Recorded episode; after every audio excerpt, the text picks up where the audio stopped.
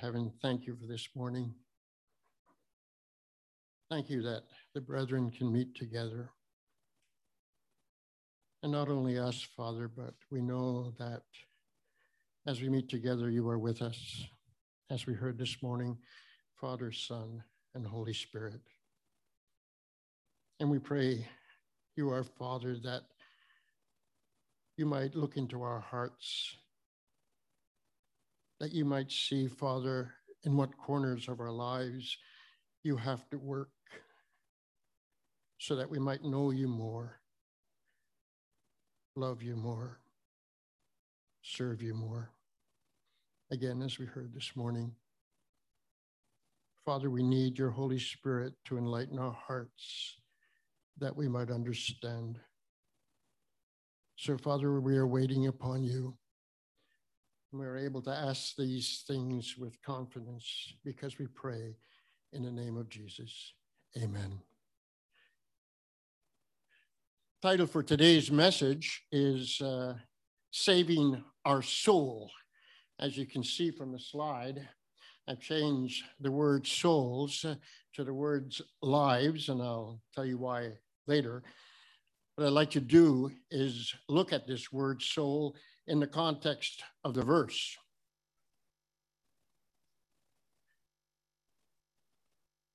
In chapter 8 of Mark, in verse 35 to 37, we read, For whoever would save his life will lose it.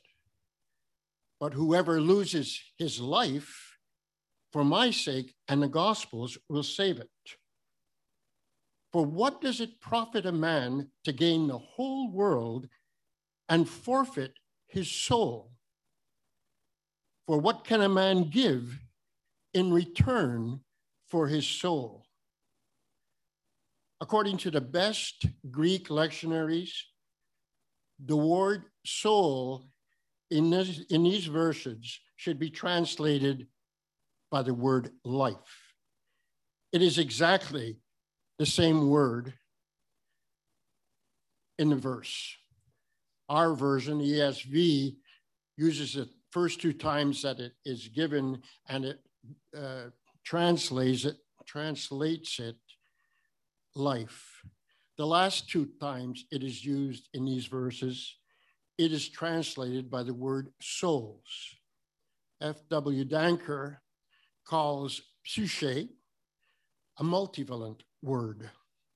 He lists its English meanings as one, life on earth or earthly life, two, a seat and center of inner human life, and three, a person but overlaps strongly with the heart.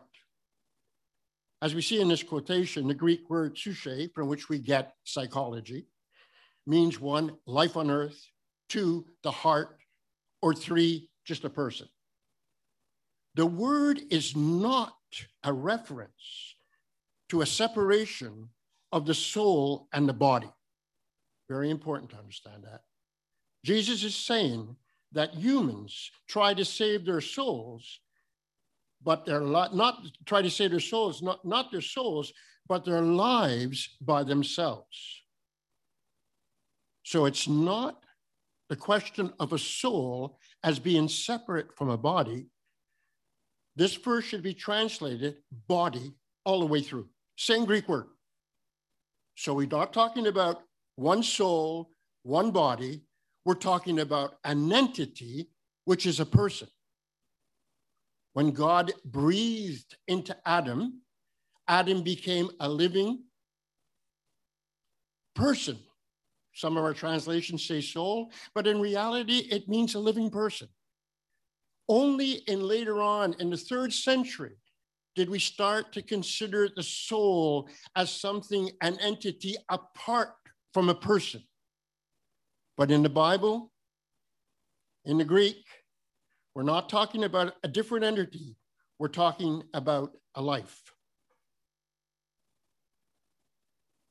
So we come back to what Jesus said in the verses that we read before, and human beings or man is on a search or in a quest for life.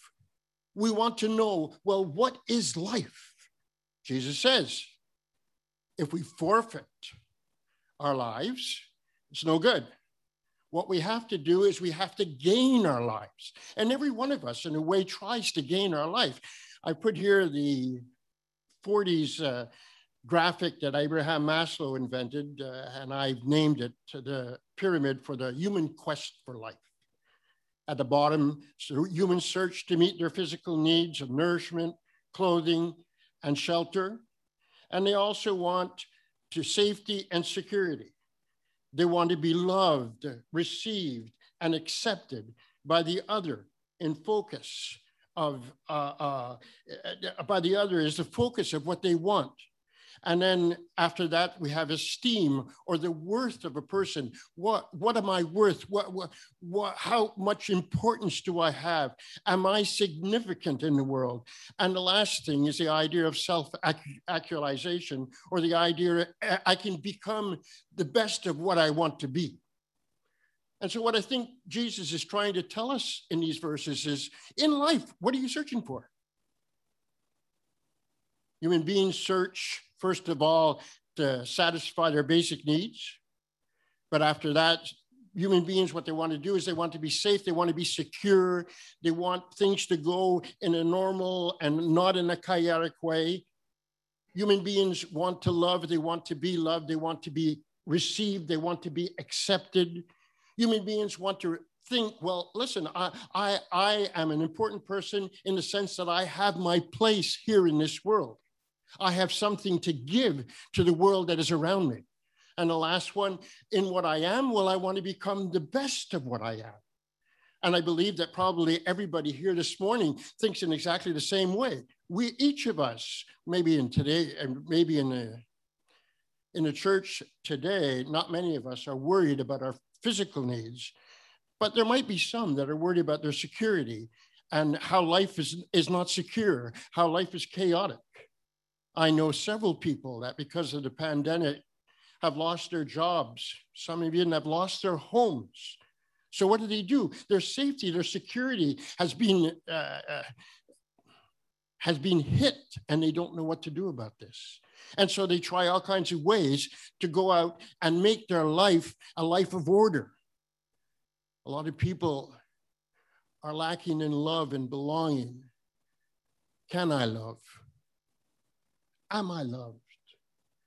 Am I loved by my parents? Am I loved by my husband? Am I loved by my wife? Am I loved by my children?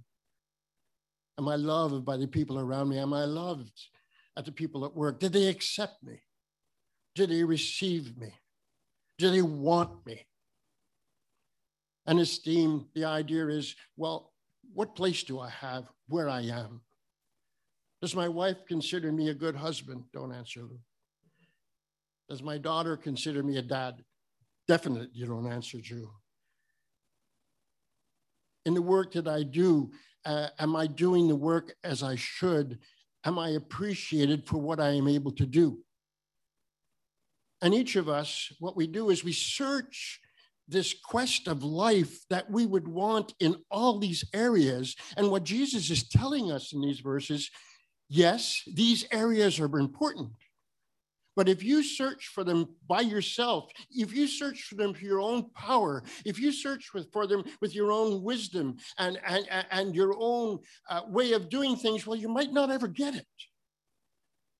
But me as the Lord and Savior, if you give your life to me, I will take care of each of these things. We prayed this morning at the breaking of bread. We said the, the, Our Father and in the Our Father, we said, Father, give us our daily bread.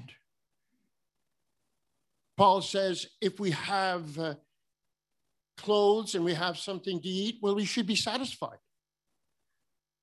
God Himself has said that He would make us secure, that He, he would make the chaos in our life to be stable. God has said that because we are His, like we heard this morning at the breaking of bed, we are loved. We are loved with an eternal love.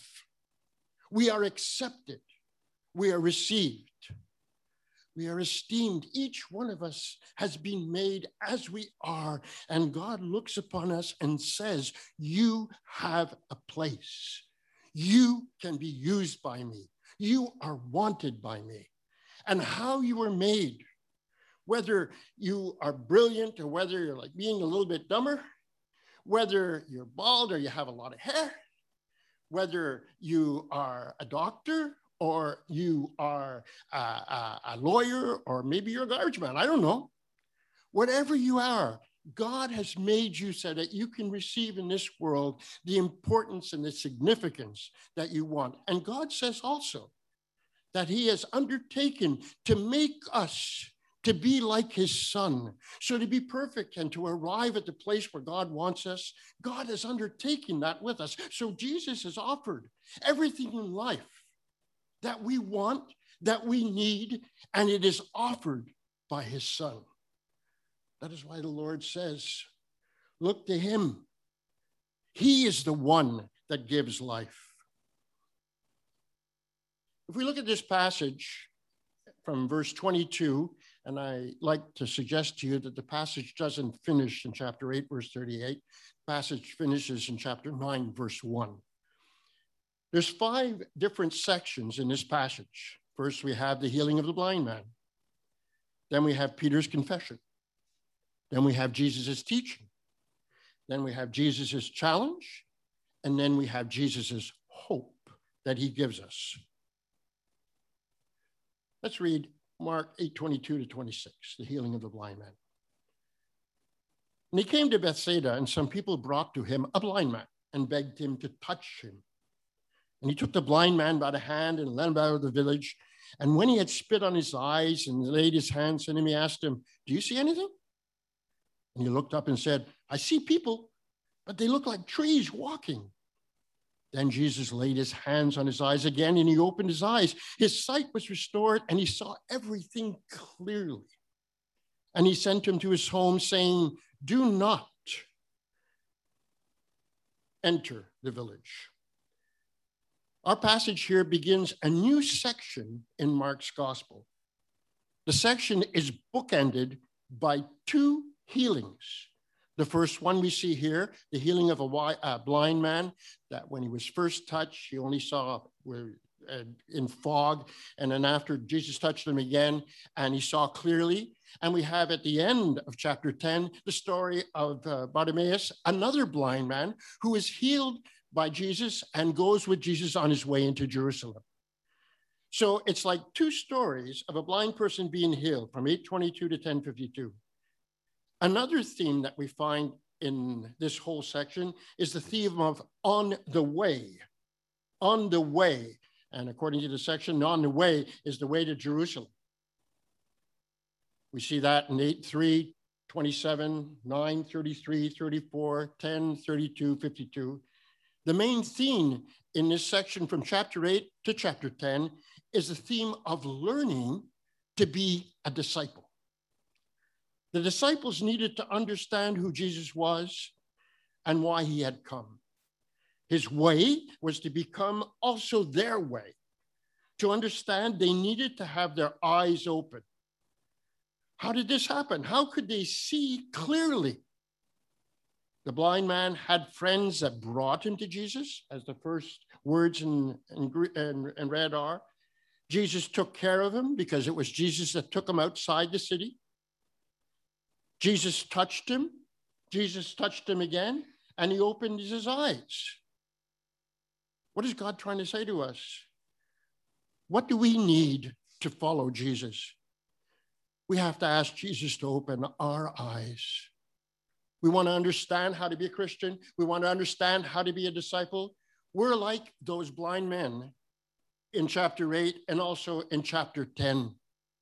We see, but we don't see it clearly. And so God brings us along a path. And as He brings us along the path, as He brings us along the way, little by little, all of a sudden, what has been foggy becomes clear, and we understand more who Jesus is. And at the end, when our eyes see clearly, like it was the case with Bartimaeus, well, we're able to go with Jesus to Jerusalem and, in a way, to do as he asked, to die with him in Jerusalem. God said, Let the light shine out of darkness. And he has shone in our hearts to give the light of the knowledge of the glory of God in the face of Jesus Christ. There's so many people in this world today that might know of the name Jesus, but they do not understand really who Jesus is. They might have heard his name, they might have been taught about him, they might have heard what other people have said about him. They might even have inclinations in their own heart of who Jesus is. But in reality, we cannot know who Jesus is until he opens our heart and that we can understand who he is. The knowledge of Jesus is not just to say Jesus was a man, Jesus uh, came on the earth, Jesus died on the cross, Jesus supposedly was raised from the dead, Jesus did this or Jesus did that. No, what has to happen is that God has to open our hearts that we might understand with new life, with new creation, because this verse that we have up here, for God who said, Let the light shine out of darkness, where does that come from? Comes from Genesis in creation. Well, God has to do a new creation in our hearts. He has to shine the lights in our heart that not only we might understand intellectually who Jesus is, but that we might understand in our hearts and understand the glory of God as it is seen in the face of Christ. Mark 8, 27 to 30. Jesus went on with his disciples to the village of Caesarea Philippi. And on the way, he asked his disciples, Who do people say that I am? They told him, John the Baptist, others say Elijah, and others one of the prophets. And he asked them, But who do you say that I am? And Peter answered him, You are the Christ. And he strictly charged them to tell no one about him. What do people think about Jesus today? A man like any other man, a wise man, a, my, a model to follow, someone that gave us a way to live, someone that taught us how to love. All that is true. But what Jesus wants us to do is to come to our own confession of who he is. He says, Who do men say that I am? And he turns to Peter and he says, Who do you say that I am? And the pronoun you is in, is in an emphasis in the original text. Who do you, you say that I am? And what God wants us, not just to repeat what other people are saying about Jesus, but what God wants us to do is to, by our own confession, say, I say that you are the Christ, you are the Messiah. I know who Jesus is because Jesus has opened up my heart that I'm understand who he is. And it's it, it, it's like a light being poured into my being where I am not just saying something that everybody else says, but I'm saying really what God has revealed to me. Who do people say I am? And you, who do you say that I am? And that's what God asks each of us here this morning. Maybe someone else says who Jesus is. But God is asking each one of us, who do you say that I am? Who do you understand me to be? God wants us to understand that He is the chosen one of God with a mission to give us the possibility of life. Messiah, when, when Peter says you are the Messiah, the Jews in the first century they had different ideas of who the Messiah and what who the, what the Messiah was to be and what the Messiah was to do. Some believed that he would be like a priest. Others believed that he would be like a king. Others believed that he would be like one of the, the revolutionaries that were trying to help Israel to be freed from the Roman Empire and Roman power. But in reality, if we look at everything that the Jewish literature in the Bible and also outside the Bible tells us about what the Jews believed at that time. They all believed that the Messiah, whether a priest, whether a king, whether a revolutionary or a uh, soldier, whatever he was, this person was going to be able to give us the life that we want. And why? Because Messiah means the anointed one. And so Jesus is portraying himself as he that was chosen of God with a mission to give us the possibility of life. You want to live? You have to know that Jesus, as the Messiah, is the only one that is able to give you life as maybe you are searching for it. Come to Jesus only for life. Jesus says in John, You search the scriptures because you think that in them you have eternal life. And it is they that bear witness to me. Yet you refuse to come to me that you may have life. We search in all sorts of ways to fill up our lives so that we might feel full, that we might be satisfied, that we might be happy, that we might be uh, complete. Jesus says you can't do it by yourself. You can't, human beings are not able to do it. The only person that is able to give us that is a person that is being anointed by God, and that person is Jesus Christ. Yet you refuse to come to me that you have life. The thief comes only to steal and kill and destroy. I came that you may have life and have it abundantly. Jesus, being a Messiah, is the one, the only one that is able to give us the life that we are all searching for. 31 to 33, he began to teach them that the Son of Man must suffer many things and be rejected by the elders and the chief priests and the scribes and be killed. And after three days, rise again. And he said this plainly, and Peter took him aside and began to rebuke him. But turning and seeing his disciples, he rebuked Peter and said, Get behind me, Satan. For now you are setting your mind on the, not on the things of God, but on the things of man. What we see here when it says he began to teach them was at this point in his ministry, Jesus, as he's going on the way, he, be, he began to get closer to the disciples in a sense of not teaching them in parables, but teaching them openly, teaching them black on white exactly what was happening. And it's the same thing with us. As we go to Jesus and we say, Lord, open my heart, help me to understand who you are. And as we, we, we, we follow him, and as he touches us, and as he opens up our heart, then he starts to teach us that what is the most important is the idea of him dying and him being raised from the dead. It says here the word must. It's only a three letter word in Greek, but it's a very important word. It means it's absolutely necessary. It's an obligation. And as I was re- as I was thinking about this, I was thinking, okay, well, what does this word say to me? Well, it says, first of all, he must die because God has decreed it. Jesus was not just being there to be a man. He was not just being there to be a wise man. Jesus came and he came to die. And why? Because that was God's purpose for Jesus coming into the world. He had to die. But not only he had to die because God had decreed it, God the Father had decreed it, he had to die also because it was the only thing that was effective, effective, so that we might receive the life that Christ has come to give us. There is no other way that we might gain this life either eternally or now. No other way than that by Jesus. He had to die, he must die. We cannot be a Christian without understanding I can't be a Christian unless Christ died. I cannot have life unless Christ died. It's a must. And the only way that I might gain this life is because he died. And not only that he died, but also that he was raised from the dead, because the raising from the dead is a fact of life. It is the start of the new creation. It's not only to prove that everything that Jesus did was right, that's true too.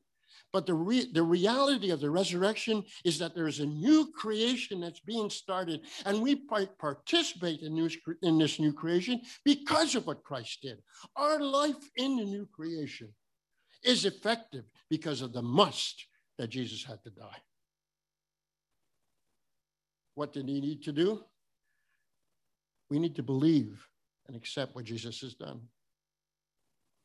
Now, I remind you, brothers, I'm reading from 1 Corinthians, of the gospel I preached to you, which you received, in which you stand, and by which you are being saved. If you hold fast to the word I preached to you, unless you believed in vain. For I delivered to you as of first importance what I also received that Christ died for our sins in accordance with the scriptures, that he was buried, that he was raised on the third day, uh, third day in accordance with the scriptures. See the words here? He received, he stood, and by which we are being saved. Have I believed? Have I accepted what Jesus has done as the only way in which I might experience abundant life? Not just life, but abundant life. Not just eternal life, but even life today. Paul says, and I'm translating from French to English here practice physical exercise. It's good for a little thing. But the practice in godliness is what is it in English, somebody? Good for all things, not only in the life to come, but the present life. You see, abundant life, what Jesus has come to do is not just to give us a life that we can hope for when one day we will be with him or one day when he returns, but he has come to give us a life, yes, in the future, but the possibility of experiencing this resurrection life, this new creation life today. God wants us today to have abundant life. And to have that, well, we must believe and accept what Jesus has done. The way that we have that life is by his death and forgiveness of sins and his life and a new creation. He said, calling the crowd to him with his disciples, he said to them, If anyone would come after me, let him deny himself and take up his cross and follow me.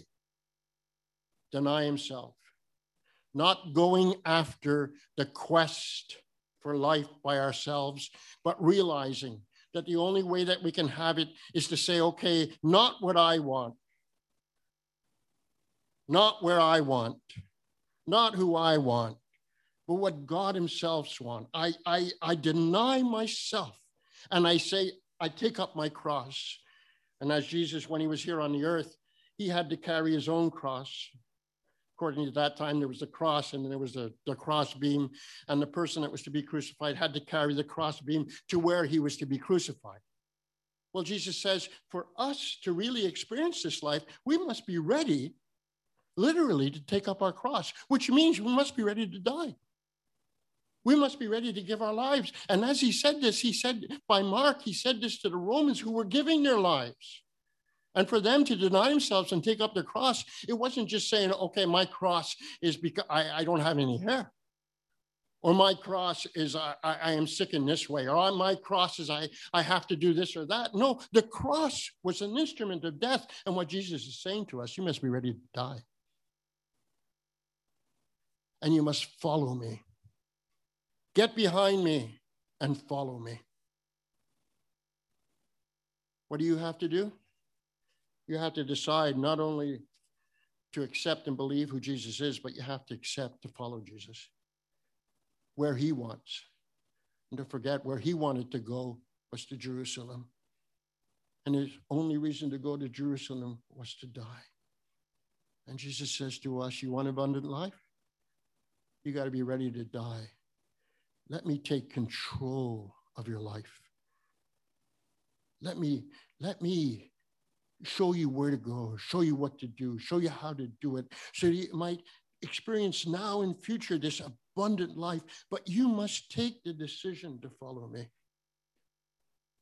And then Jesus says in the end, there are those that are standing here that will not experience death until they see the Son of Man coming in power and glory. What does he mean by that? That verse, the Son of Man coming in glory, comes from a text in the Old Testament. Do you know where, anyone? Daniel chapter 7, verse 13 and 14. When the Son of Man, not just the Messiah, what title did Jesus give himself? The Son of Man. When the Son of Man comes, but where does the Son of Man come? To the earth? No. The Son of Man comes into the presence of the King of Kings. He comes into the presence of God Himself. And when He comes into the presence of God, what does God give Him? He gives Him the power, the glory, and domination on everything. When we decide to follow Jesus, we can have a hope too. in this life and in future life. We are followers, children of the King of Kings, of the Lord of Lords, the God of gods. He has all the power. And if we decide to follow Jesus, we can experience that power when He wants, not only in the future, but in today. Mark is telling us, let's go on our way. Let's go on our way. Let's follow Jesus. Let him touch us. Let him open our hearts. Let him teach us. And let him let us see the glory of God manifested in our lives. Let's pray. Father in heaven, thank you for this time together. These words, this passage is, is so profound, so important. Father, if there's someone here today that is searching for you, we pray that you might lighten up their hearts through your light that they may see the glory of God in the face of Christ. Help us to understand that you had to die and that the only way that we can receive life is to believe in you, Father. Oh, Father in heaven, help us to go forward. Teach us. Show us your glory through our own lives and in waiting for that moment when the glory will be fully revealed. We ask this in the name of Jesus. Amen.